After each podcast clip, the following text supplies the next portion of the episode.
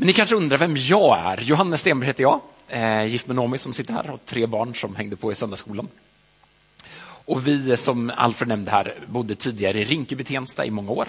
Och så flyttade vi för 11 år sedan till först till Skäggetorp. Eh, fick vara med och plantera Nygårdskyrkan där. Fick leda det arbetet i sju år. Jätte, jättespännande, få drömma om församling, se den växa fram och sen så småningom också lämna över ledarskapet. Och för fyra år sedan flyttade vi till Ryd i Linköping då, och började sakteliga med något som blev Ryds hemkyrka. Utifrån Ryds hemkyrka så jobbar vi även lite i Berga hemkyrka. Så Ryds hemkyrka och Berga hemkyrka är liksom som två församlingar fast ändå en på ett vis. Um, och jag har två jobb. Dels har jag 25 procent i anställning som församlingsplanterare och sen så jobbar jag eh, på Sverigeprogrammet inom EFK med eh, ledarfrågor och pionjära frågor. Och så så att, om ni ser en massa EFK-loggor här så är det för att eh, jag står här som en representant också för EFK.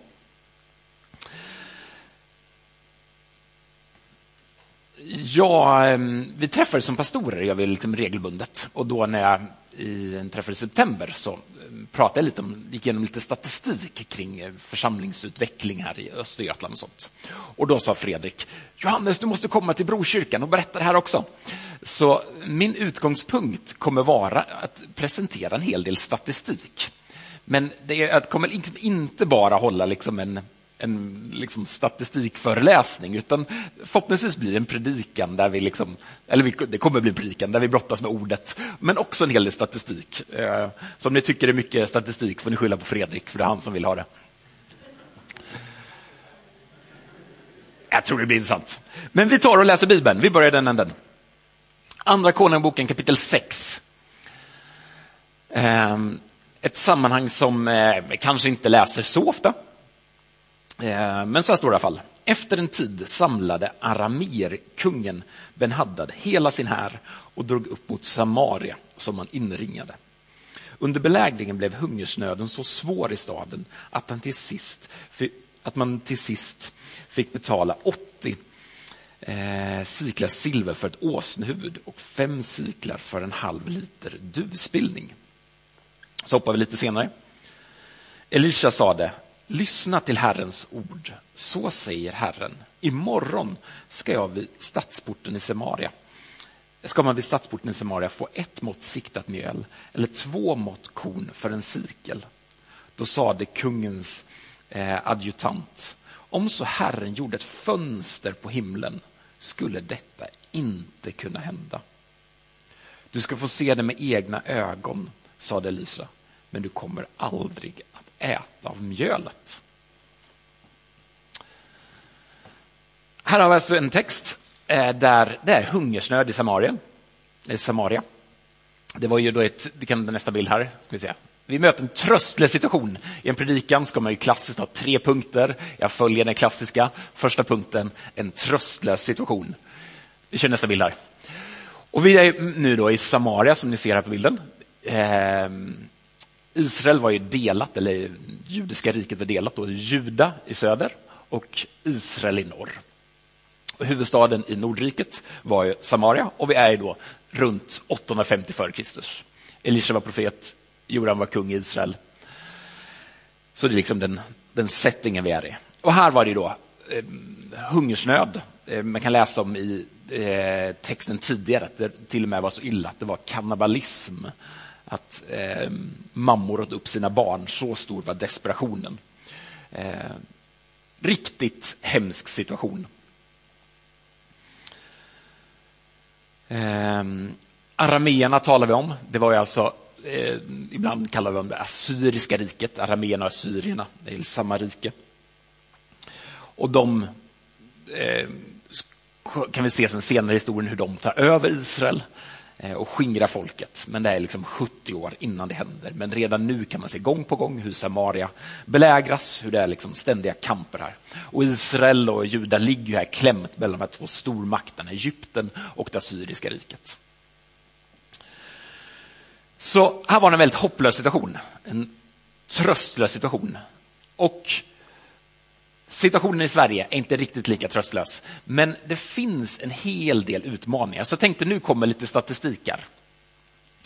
Öyvind Tolvsen, som tidigare jobbade på Evangeliska Frikyrkan, men som nu jobbar i Lundkyrkan i Falun, han sammanställde vart femte år en rapport av eh, hur frikyrkan utvecklas. Och då kan man se den här statistiken. Att antal församlingar de senaste 20 åren minskat med 24,8 procent. Så av de församlingar som, eh, som fanns då så är det liksom mer än 25 procent som är... Egentligen är det en tredjedel av de församlingar som fanns för, eh, för 20 år sedan är borta. Då. Sen har det planterats lite nya, det är därför det kompenseras lite, men 25 procent minskning. Och antalet medlemmar har minskat med 9,8 procent. Andelen av befolkningen som är medlemmar i frikyrkan låg för 20 år sedan på 2,7 procent, är ner på 2,1 procent idag. Och då vet vi att medlemmar finns det ju i den finns det ganska mycket luft också, ganska många passiva medlemmar i den statistiken också. Eh, vi kan ta nästa bild. Här ser vi då antal frikyrkoförsamlingar. Vi ser att det är liksom en stadig minskning år efter år. Varje stapel då är liksom femårsstapel. Så antalet församlingar i Sverige minskar. Vi kan ta nästa stapel. Då ser man att ja, det är ju en del församlingar då som upplöses och blir nya sammanslagningar, men det är liksom en relativt liten del. Utan den stora delen är helt enkelt att församlingar läggs ner. Längst ner här. Ehm. Och det planteras en del nya, det är väldigt bra. Men de staplarna är väldigt mycket lägre än det som läggs ner. Man skulle kunna säga att varje månad så läggs det ner fem församlingar i Sverige. Det startas två, vilket är väldigt bra men fem läggs ner. Så ja, det hänger inte riktigt ihop. Ta nästa bild. Antalet medlemmar, ja men också tydlig minskning år efter år. Och det finns för ett väldigt tydligt samband mellan det här. Alltså antal församlingar som läggs ner och antal medlemmar. Utifrån den här rapporten kan vi se nästa grej här. Att åldersfördelningen i frikyrkan blir också äldre och äldre. Den här liksom pucken, då, den, den eh, orangea, det är liksom hur det ser ut i Sverige, hur stor andel som tillhör de olika kategorierna. Eh, och den eh, blå då är frikyrkan. Då ser vi att nej, men det är liksom fler äldre än yngre i frikyrkan. Och man kan också se hur den här liksom förflyttar sig. Under de här 20-årsperioderna har den här pucken flyttat sig lite. Så frikyrkan blir äldre och äldre. Ja, men vi kör nästa bild då. Här kan man se då om olika invånare, antal invånare per frikyrkoförsamling i länen. Om vi tar Östergötland då, det är ju inte jättelätt att se här, men eh, för 20 år sedan så kan man säga att varje, om alla församlingar skulle nå eh, de människorna i sin, eh, i sin bygd, då skulle varje församling i Östergötland behöva två, eh, 2800 eh, medlemmar. Det är liksom, så stor behöver varje församling i Östergötland vara för att nå folk. 20 år senare så är det 4 500. Så det har gått från 2,8 till 4 500. Så att det är ja, det har förändrats med 60 procent kan man säga. Så det är väldigt tydligt i Östergötland att vi behöver plantera nya församlingar. För befolkningen ökar, men antalet medlemmar minskar, antalet församlingar minskar. Så glappet blir större och större. Och utifrån det här kan man se att där behovet av nya församlingar är som allra störst, det är liksom Halland, Skåne, Stockholm. Men även platser som Östergötland och Jönköping och sånt, så är behovet väldigt stort. Vi kör nästa bild här. Det Öyvind konstaterar i den här rapporten det är att frikyrkan tappar mest i den områden där de traditionellt eh, sett varit starkt. Och så ringar han in tre län. Jönköping, Östergötland och Västerbotten. Där tappar frikyrkan mest. Och de senaste 20 åren då, så har, det, har 45 församlingar, frikyrkor i Östergötland lagts ner. Och endast 12 har startats. Det är underbart att 12 startats. Det är ju liksom mer än vad det var de tidigare 20 åren tror jag. Så att den ökar ju. Men det läggs ner långt mycket fler.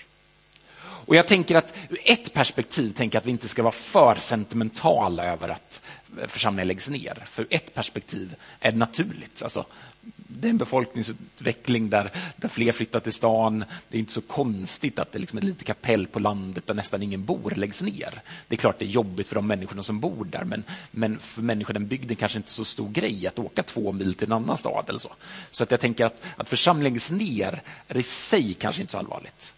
Men det allvarliga är att det startas ju inte nya dit människor bor. Det är ju det allvarliga.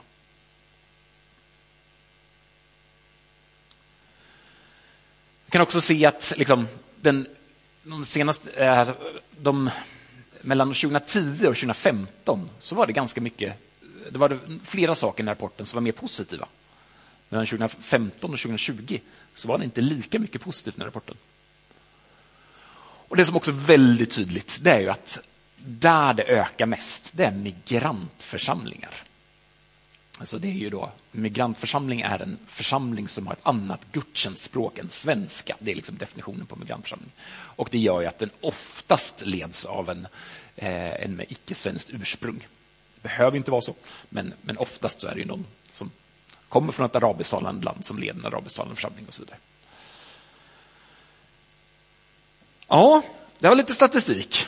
Ni får, eh, det kommer ligga samtalsfrågor eh, runt borden, så fundera gärna på liksom, att prata om det här. Hur hängde det ihop? Och tycker ni det gick lite för fort så ehm, kan man också prata med mig eller man kan googla på frikyrkokartan så kan man liksom hitta det.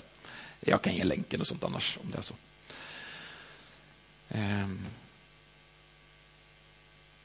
Mm. I den här texten som vi läste innan så möter vi den där israeliska officeren, kungens adjutant, som säger att inte ens Gud kan rädda oss nu. Inte ens Gud kan förändra den här situationen. Även om man öppnar ett fönster på himlen så kan inte hungersnöden ta slut, är det han säger. Och så påminner Elisa, då, profeten, om Guds löften, om hur Gud tidigare var trofast, och Det är så komiskt, för den här texten, alltså nu läste vi från slutet av eh, Andra Konungboken kapitel 6 och början av kapitel 7. Och tidigare i kapitel 6 så står det om ett annat tillfälle, några år tidigare, när, de, när staden var belägrade. Och Gud mirakulöst befriar dem. Eh, jag vet inte hur många år det är emellan, men det är inte så många år mellan. Och trots att Gud bara befriar dem totalt så är de nu liksom helt inställda på det. Det här går inte att förändra. Och Jag tänker att det här är ganska det är liksom sorgligt, det är tragikomiskt, men det är också ganska typiskt för oss alla. Hur vi, många av oss har fått uppleva Gud. Vi har sett Gud göra mirakler. Vi har sett hur saker och ting, omöjliga saker, plötsligt händer. Och Gud griper in. Men så kan vi drabbas av den här det tröstlösheten. Bara, det går inte att förändra det här. Eller kanske man ser den statistiken. Bara, går det att förändra det här? Och så får vi se, blicka tillbaka i historien, hur Gud gång på gång gjort mirakler och hur han kan göra det igen. Vi läser nästa text här. Nu är vi i Andra Konungboken kapitel 3. Nej, kapitel 7, vers 3-8. Utanför stadsporten satt fyra spetälska och talade med varandra. Varför ska vi sitta här och dö, sa det. Bestämmer vi oss för att gå in i staden kommer vi dö. Där härjar svälten. Stannar vi här så dör vi också. Vi kan lika gärna gå över till arameerna. Låter de oss leva så får vi leva och dödar oss så dör vi. I skymningen började de gå bort mot arameernas läger. Men när du var framme vid utkanten av lägret fanns det inte en människa där. Ta nästa bild här. Herren hade låtit ett dån höras i arameernas läger. Ett dån av vagnar och hästar. Ett dån som från en stor här. Ryktet hade gått bland arameerna. Israels kung hade värvat ett tid till kungarna och kungarna i Musri för att, an, eh, för att angripa oss. Och så hade det brutit upp i skymningen och flytt. Tält, hästar och åsnor hade låtit vara kvar. Det hade lämnat lägret som det stod och flytt för livet. När det nu när nu de fyra spetälska kom fram till utkanten av lägret gick det in i ett av tälten och åt och drack. Det tog med sig silver och guld och kläder och gick bort och gömde det. Sedan kom det tillbaka och gick in i ett annat tält och tog vad som fanns och gömde bytet.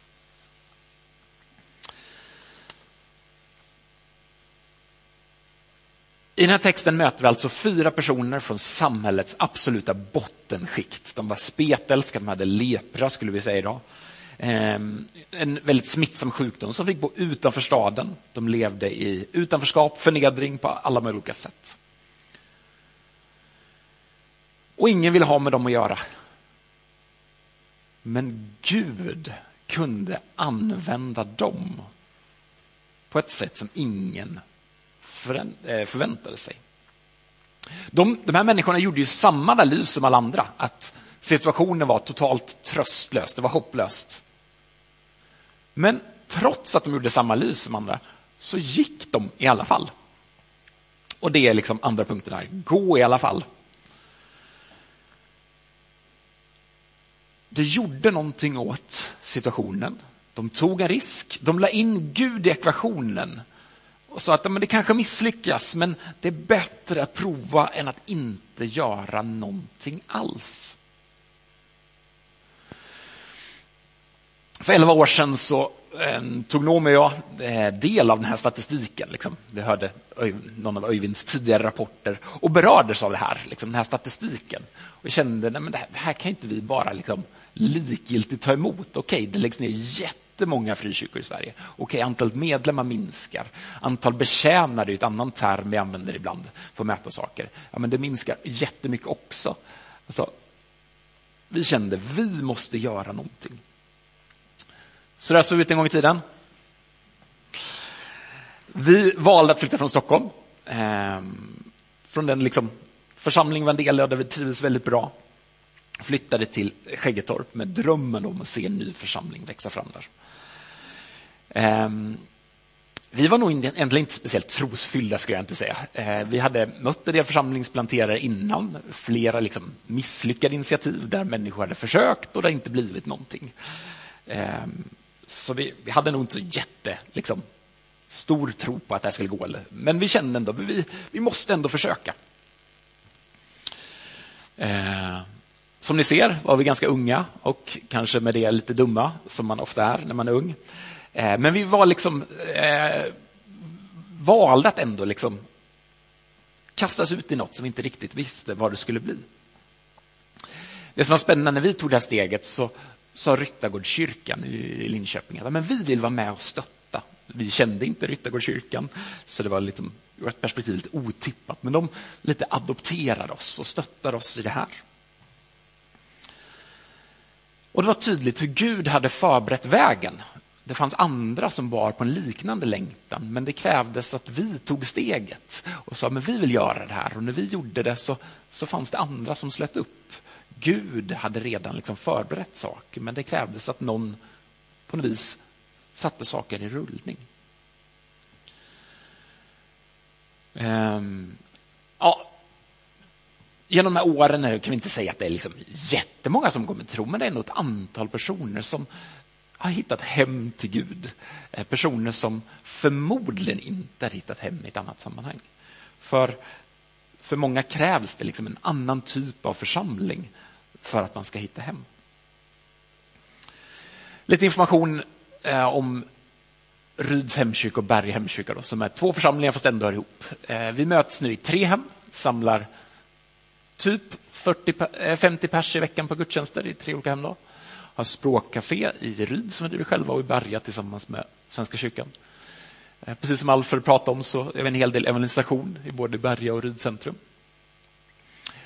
Eh, och på somrarna har vi gudstjänster i parken under fyra månader, mitten av maj mitten till mitten av september. Hoppor har vi haft en hel del grejer.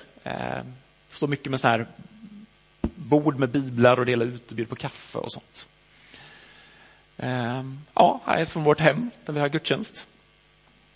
Det här med att dela ut kaffe förresten utanför Hemköp. Hör ni hur sjukt ohippt det är? Liksom. Det är liksom så old school, det är liksom så... Eh, och stå där och dela ut lappar. Men det som har hänt det är att faktiskt ganska många har kommit tack vare en sketen lapp. Liksom. Eh, en inbjudan. Kom hem till oss och fira gudstjänst. Och människor kommer. Eh, Både liksom sekulära svenskar som inte delar vår tro, eh, muslimer, hinduer, alla möjliga. Och ibland så tänker jag vi har bilden av att det är liksom det är oflashigt, det liksom funkar inte. Och det är klart det inte funkar för alla, men det, det finns alltid människor i alla sammanhang. Människor som är öppna.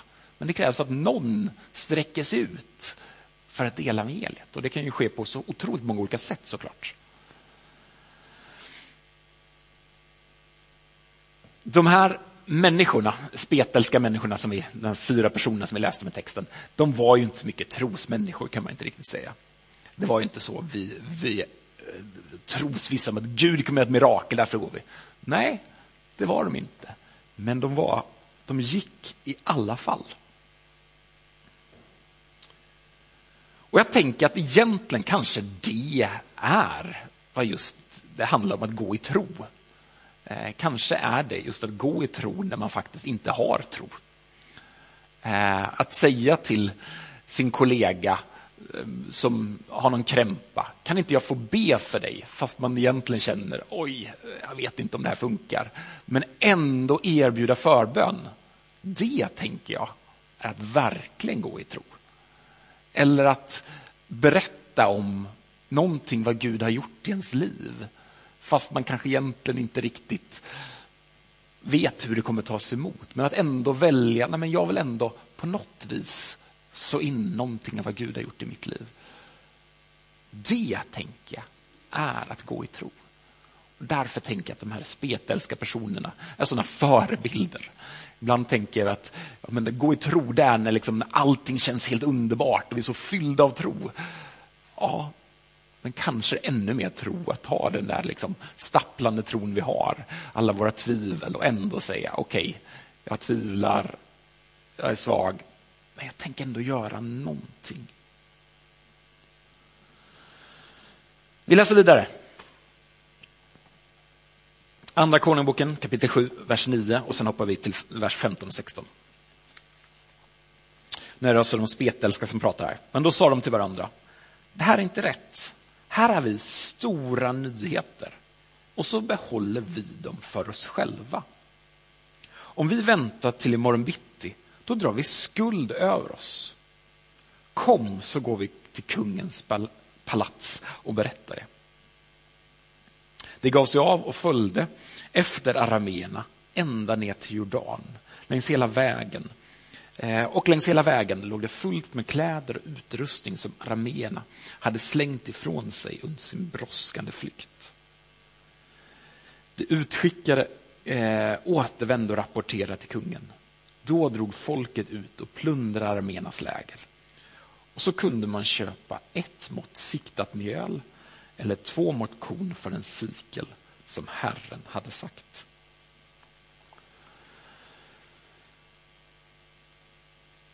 De här spetälska personerna, de konstaterade om vi tiger så drar vi skuld över oss själva. Det är liksom tredje punkten här. Om vi tiger drar vi skuld över oss. Alltså, det verkar finnas ett moraliskt... Ska vi se om vi får fram tredje punkten. Där ja, perfekt. Eh, det finns alltså ett moraliskt ansvar kopplat till välsignelser. När Gud välsignar oss så har vi också ett moraliskt ansvar att ge det vidare. Och alla vi som sitter här, vi är så enormt välsignade. Dels att vi bor i ett land där vi liksom fritt kan tala om Gud, där vi har stort ekonomiskt välstånd, där vi har frihet och så vidare. Eh, verkligen. Och ni här i Brokyrkan, det är liksom väldigt uppenbart att ni välsignar på många sätt. Ni har eh, ja, mycket liksom bra folk, ni har bra lokaler, ni är välsignade på så många sätt. Och det ger oss alla ett moraliskt ansvar.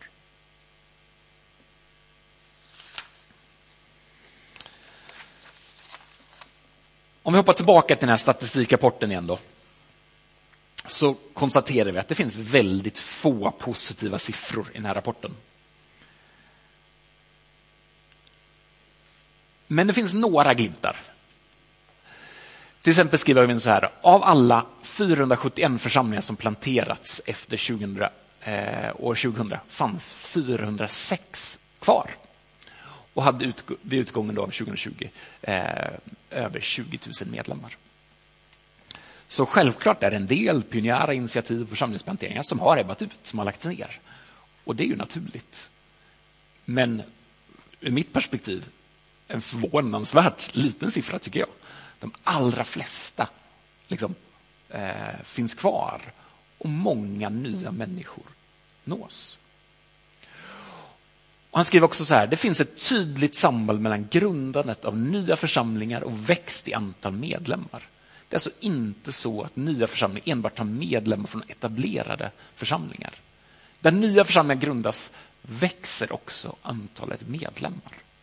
Och på ett annat ställe i rapporten konstaterar han att det verkar som att på de platser, de orter där det planteras mycket nya församlingar, där verkar också de etablerade växa mer.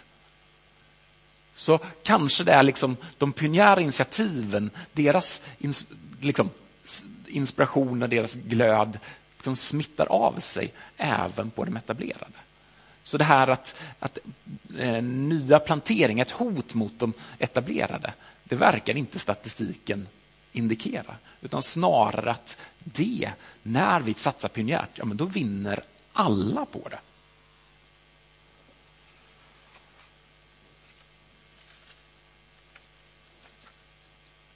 Och precis som jag sa innan så tänker jag att utifrån Ryd, Skäggetorp och Berga, de som vi har nått, det är väldigt tydligt att de hade förmodligen inte berörts av Pingstkyrkan eller Ryttargårdskyrkan eller en annan församling i, Linköping som gör ett jättebra arbete. Det är liksom ingen konkurrens på något vis och de når människor som vi inte når såklart. Men tillsammans, genom att plantera fler, så kan vi nå fler typer av människor och fler kan hitta hem till Gud. Så självklart behöver vi plantera för den här världens skull. Men det som är så spännande, när vi sträcker oss ut och liksom, eh, för att nå nya, så får det också så otroligt positiva effekter för våra egna liv. När vi får sträcka oss ut och se hur Gud får använda oss, ja, men då mår ju vi så mycket bättre. Vi blir beroende av den helige Ande vår, liksom, i alla fall, jag kan tala för mitt eget liv, jag märker ju hur min inspiration för att läsa Bibeln ökar när liksom nykristna plötsligt bara plöjer Bibeln och upptäcker wow, det här är verkligen skillnad i mitt liv. Och det får sådana konsekvenser i deras liv. När jag märker och ser det i deras liv, ja, men då är det klart jag drabbas. Oj, det här är verkligen på riktigt. Eh, så för vår egen skull så behöver vi tänka mer pionjärt. Vi behöver tänka att vi behöver tänka liksom, att vi behöver vara missionärer. Att vi behöver tänka Sverige som ett missionsland också. Nästa bild här. Vad är äppelträdets sanna frukt? Någon kanske har hört den innan, men vad tänker ni? Äppelträd, sanna frukt. Det här är faktiskt inte bara en retorisk fråga. När man står här så brukar man vilja att folk ska sitta tyst och man säger lite retoriska frågor. Men det här är faktiskt en riktig fråga. Ni får svara. Vad tänker ni? Många olika sorter? Ja, ja men det kan man tänka. Det är ett bra svar. Nya träd. Helt rätt, det var det jag tänkte på. Kikades. Den sanna frukten från ett äppelträd är inte ett nytt äpple, utan ännu ett äppelträd. Alltså, målet för en församling, tänker jag inte bara ska vara att det blir mer frukt, att nya människor kommer till, att människor växer i mognad. Det är jättebra. Men jag tänker att om vi nöjer oss med det, så tänker jag att vi tänker lite för lite. Ert uppdrag som Brokyrkan här i Rimforsa är också att ge livet vidare så att nya plantor kan startas på andra ställen. Så att livet liksom ges vidare. Och kortsiktigt så är det här med att plantera ett nytt träd inte speciellt effektivt. Det tror jag många av er har koll på. Liksom. Plantera ett nytt äppelträd betyder inte att året efter får man jättemycket skörd. Det är ju inte så. Men efter ett antal år där man både tar hand om moderträdet och den nya plantan så blir den totala mängden skörd mycket, mycket större.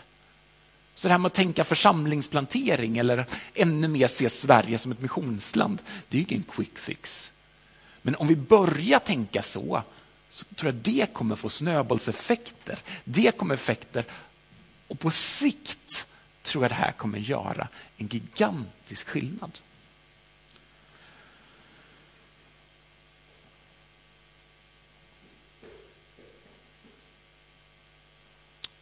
Det finns ett moraliskt ansvar att inte tiga, ser vi i den här texten. Men det finns också ett moraliskt ansvar i den här texten, verkar som kopplat till tid. Väntar vi till imorgon drar vi skuld över oss, konstaterar de här spetälska. Guds hjärta klappar för Östergötland, för östgötarna. Och jag tror ur ett perspektiv man kan säga att om inte vi agerar så drar vi skuld över oss. Det moraliska perspektivet här är kopplat till barmhärtighet. Andra lider, vi måste lindra deras smärta. Jag tänker det är därför vi behöver sträcka oss ut. För det finns människor som lider av att man inte förstår att Gud är deras far, att man inte känner sig älskad, att man har olika brottningskamper i livet som Gud kan möta. Hur avslutas den här texten? Jo, med ett mirakel. Vi kan klicka fram nästa här. Här ser vi innan kostnaden ett åsnehuvud, 1,1 kilo silver. Det är kanske inte jättespännande att ha det. Eller duvspillning då. 5 deciliter duvspillning kostar 70 gram. Men efter Gud hade gripit in en dag senare så kostar det plötsligt 12 kilo mjöl 14 gram eller 24 kilo korn 14 gram. Plötsligt förändrades allt. Och vi får ha den tron på att Gud kan förändra en tröstlös situation. Men jag tänker att vi tar nästa bild här, att vi behöver ha ett tvådelat fokus. Eh, jag förstår att ni här i Rimfors har jättemycket gott för den här bygden. Men jag vill utmana er till att ännu mer lyfta blicken och ha ännu mer progressiv syn. Jag tror en del av er kanske har progressiva glasögon, skulle gissa det. Då förstår ni den här bilden av att progressiva glasögon gör att man ser bra på nära håll, men också på långt håll. Och det tänker jag att vi behöver bli bättre på. Att både ha liksom det lokala perspektivet, hur bygger vi Guds rike här i Rimforsa? Men jag tror att ni kanske behöver ännu mer, eller vi i Östergötland ännu mer behöver liksom utmanas i det här, att ta ett gemensamt ansvar för Östergötland. Eh, kanske det inte är liksom mest naturligt att plantera en ny församling i Rimforsa. Eh, det skulle kunna göras, men det kanske inte är det mest naturliga. Men det finns andra delar av Östergötland där det är ännu mer naturligt. Och där tänker jag att ni har en roll att spela. Vad skulle vi kunna göra gemensamt? Om jag tänker att till exempel skulle ni kunna vara med och stötta ekonomiskt. Via Östgötamissionen finns det liksom en fond som heter Älska Östergötland där vi samlar in pengar gemensamt för pionjära initiativ. Eh, och där vill utmana er att om ni inte redan är med som församling och bidrar där, att se till att det också hamnar i budget. Eller stötta någon plantering. Till exempel i Ryd och Berga så är vi liksom ett antal församlingar här som stöttar. Ljungsbro, Åkerbo, Askeby, Österryd och Ryttargårdskyrkan. Och att tillsammans vara med och bära någonting pionjärt är vi väldigt tacksamma för. Eller be för planteringar, kanske adoptera någon plantering och be för den. Eh, eller åka till något pionjärt sammanhang och vara med och gå bönepromenad och på så vis vara med och bära det som sker där. Alfred nämnde innan ung pionjär. Kanske det finns ungdomar i den här församlingen som borde gå ung pionjär för att liksom utmanas i det. Eller liksom som församlingsledning liksom brottas med den här fortbildningsdag för församlingsledning. Hur kan man bli mer missionella och pionjära även här i ert sammanhang? Och sista punkten här, tänk er, ni, ni, är ju liksom en sån församling som där när man är, eh, efter gymnasiet så är det en stor andel som flyttar. Det är liksom naturligt i en bygd som denna. Eh, sen är ju, har jag förstått att ganska många kommer tillbaka sen när man får familj och så vidare. Det är liksom naturligt. Men, men det är ju så att ganska många naturligt flyttar. Eh, och det är en utmaning för en församling i er situation. Men jag tänker, jag vill utmana er där, att när människor flyttar, att verkligen träna dem och förbereda dem, att sända dem till planteringar, sända dem till pionjära sammanhang. Så att ni inte bara ser, okej, okay, tråkigt, nu flyttar den här ungdomen också, ännu en resurs som vi tappar. Utan ännu mer tänka, okej, okay, vi tränar den här så vi får sända den till ett annat sammanhang där den verkligen får vara med på pionjärt sätt nå nya människor.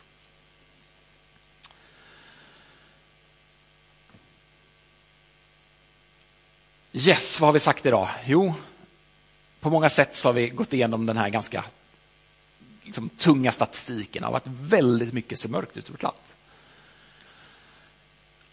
Och det kan vi drabbas av, liksom missmod. Men jag vill utmana er att på något vis gå i alla fall. Eh, det kan betyda olika saker för och det får ni gärna samtala runt bordet. Vad betyder det i er situation att gå i alla fall? Och när vi gör det så kan Gud komma med sina mirakler. Det vi inte kunde förutse, det kan Gud göra. Men vi behöver sträcka oss ut för vår egen skull och för den här världens skull. Tack Gud att du har gjort mirakler genom hela historien. Tack att du vill göra det igen. Och vi ber för vårt land, vi ber för Östergötland. Att en ny våg ska komma där många eh, nya församlingar ska få startas. Många personer som idag är långt ifrån dig ska få hitta hem till dig. Ber om stora dopförrättningar. Och vi ber att vi som liksom pionjärer och som etablerade ännu mer ska få stå tillsammans i det här. Hur vi bäst kan stötta varandra för att ditt rike ska få bli större. Tack för allt gott som sker här i, i Rimforsa. Ber att det goda ska få växa och att det ska bli ännu mer. Men jag ber också att du talar på olika sätt eh, kring hur de ännu mer kan få vara med och tänka pionjärt i Östergötland och i Sverige. Tack Gud att när du kallar oss, när du utmanar oss, när du sträcker oss på olika sätt så liksom sparkar du aldrig iväg oss utan du går för oss. Du förbereder vägen för oss och du går för oss och vi får hänga på i det du redan gör. Tack att det alltså. är så. Tack att när vardagen börjar imorgon igen så så går du för oss. Och jag ber att vi ska få vara fyllda av tro, även om vår tro kan vara svag och stapplande, att vi ändå får ta det vi har och ge det vidare. Tack för din godhet, Gud. Amen.